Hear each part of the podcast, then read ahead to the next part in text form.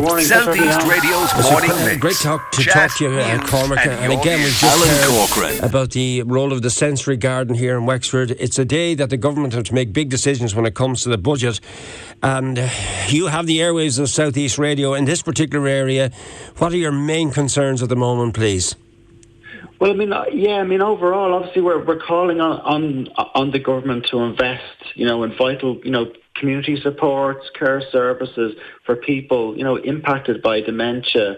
I mean, what we're calling on the government really is is just to honour the, the, the commitments, I suppose, that they have made, and the programme for government, the National Dem- Dementia Strategy, and then we have the, the recently launched Model of Care for Dementia in in Ireland. We want to see that really being brought from paper to practice. And well, look, we've had a, we've had great support from the government, but I, I I suppose what we're looking at is a huge, you know, geographical inequality in terms of dementia service provision right across uh, Ireland. It, it's really become a postcode lottery, and I suppose what we're calling on the on, on the government is for extra funding to make sure that people, you know, don't go without uh, uh, a vital service, whether that's for the person living with dementia, but also for the family carer as well. So you say the geographical divide, so you know where I'm going to go now. I'm going to stay right where I am at the moment, which is in County Wexford. How is Wexford faring in all of this geographical divide?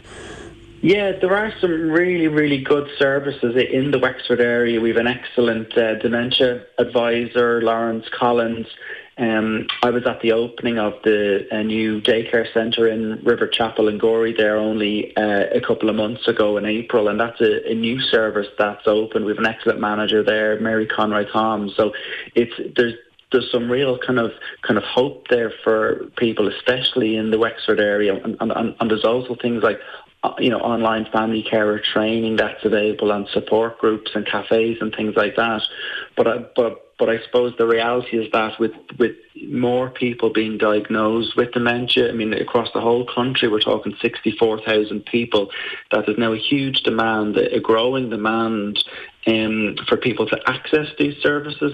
And even for people who are accessing these services, there's now more requests coming in for additional hours. So I suppose it's a two-pronged problem, that people are trying to get in, but also people who have service, they want more, you know. So I suppose this, our pre-budget submission, which we launched to the government last Thursday, we're really calling on more resources to meet this, this ever-increasing demand. Yeah, I, I was at that uh, opening day, the day you referred to in River Chapel in, in North Wexford and Gorey, and uh, I spoke to family members of service users, and they talked about the huge uh, difference it made to their lives having that facility there. Are there more facilities like that within Wexford, or is that the only one? Well, that's That's a key one for us, and that is that is the only daycare centre available uh, to people. Obviously, we would provide other services like daycare at home. There's an Alzheimer cafe, but what we're what we're finding, and even when we did our consultation through the pre-budget submission, we talked to people living with dementia and, and family carers, is that they really, really want that support. I think you're right. Anybody who you've talked to or I've talked to who's accessed that support, they really, really appreciate it. Um, and, it, and, it's, and it's a vital support. I mean, we want to keep people in the community for as long as possible, um, and so they, they can live as well as possible. But in order to do that, we do need more funding. We do need, need to offer people more supports, and, and, and different types of support as well, whether that's access to a daycare centre, or whether that's access to daycare at home, or whether that's, you know, weekend activities. I mean, dementia doesn't end on a Friday, so families do need options there in terms of a- a- accessing right. the um, the weekend su- supports as well. So they're the kind of things we would love to bring, you know, more of to the Wexford area and beyond as well, because, as you mentioned there, the people who do access... access to services really, really appreciate it. It's an absolute lifeline, and that's what we've heard yeah. from talking to people over the last number of months, is that if they have that support, if they have those services in the community, it does make their life much, much better. Yeah. It, it, it's it's absolutely proved a lifeline to people. But as I said, the demand for those services is growing, and that's why there's a need now. While we have had really good support from the government, that more funding now is is uh, is going to be needed. Yeah, look, uh, one of the people I spoke to the other day at the opening of the launch in River Chapel uh, said to me, one of the things they really enjoyed most was being able to talk to somebody else who is also a carer and is also living in the same situation. Even just to share the various thoughts that they're going through and what they're going through was a wonderful, wonderful uh, benefit to them. But you, you mentioned earlier on in our conversation that uh, the whole area of of uh, implementing the supports, and according to part of the statement I have in front of me, it says approximately two-thirds of people with dementia live at home and their quality of life is greatly impacted by the availability of community supports. What are the main supports that you'd like to see further implemented here? Yeah, as I mentioned, like er, earlier on, you've, you've got the, you know, dementia-specific daycare centres. Uh, you know, we're looking for more funding now as well for daycare at home. So that's a very specific service where people, our, our staff, our trained staff, would go into people's homes. We're looking for more funding for the weekend activity clubs as well, because as I mentioned, the dementia just doesn't end on a Friday.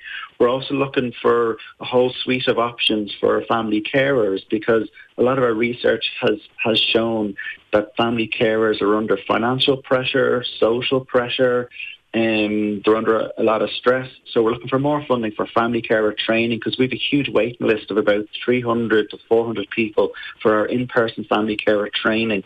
But what's also come up uh, through our consultation is the need for counselling as well. The family carers, maybe the training is just, they might be a little bit too early in the journey for, for, for, for training, but they, they just need someone to, to talk to as well. So counselling is a key service that's come up. So we're making a big call on the government to, to fund that as well. And we know how, how important home care is, is as well, um, which is is really, really important as, as well. So we're looking for the government for funding there and to address some of the, the, the kind of staffing issues that, that uh, uh, in terms of getting the staff Uh, uh, to, to home care, so people can get that support. They're crying out for home care. It always comes up actually as our number one uh, uh, item. Uh, people want access to home care, and they want more home care as well.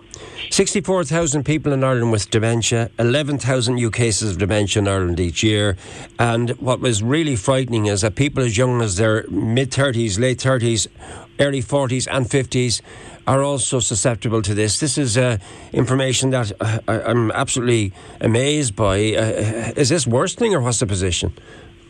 Yeah, it, it is. Unfortunately, the prevalence rates of um, dementia are are in- increasing. Um, and that's why, again, because of the, there's more people being diagnosed with dementia, you're right, it's an estimated sixty-four thousand people right across the country. So that's going to put more demand on services today, tomorrow, but also in the next five years, the next ten years, fifteen years. Um, so it's it's very, very worrying. And you're right, you know, I think one in ten people diagnosed with dementia now are under the age of sixty-five. So we would come across cases where people are being diagnosed younger. Um, and I suppose, look, my advice to anyone listening in, in today is that, look, if, if, if, if you or your loved ones are experiencing those those early signs of of um, dementia uh, over a period of time, it's please just to reach out to your, yeah. either your G P, to have a conversation with them, or else to reach out to our, our helpline. Our, our helpline um, is open six days a week. It's eighteen hundred, three four one, three four one. Or there's a, an email address, helpline at alzheimer dot I E, and it's really to talk to our trained staff and volunteers there, um, because it's really important that you get that, that help, that support, the advice. We can signpost you to, to the existing services that we have. Um, it, it is a huge health issue for the country. There's absolutely no question about it.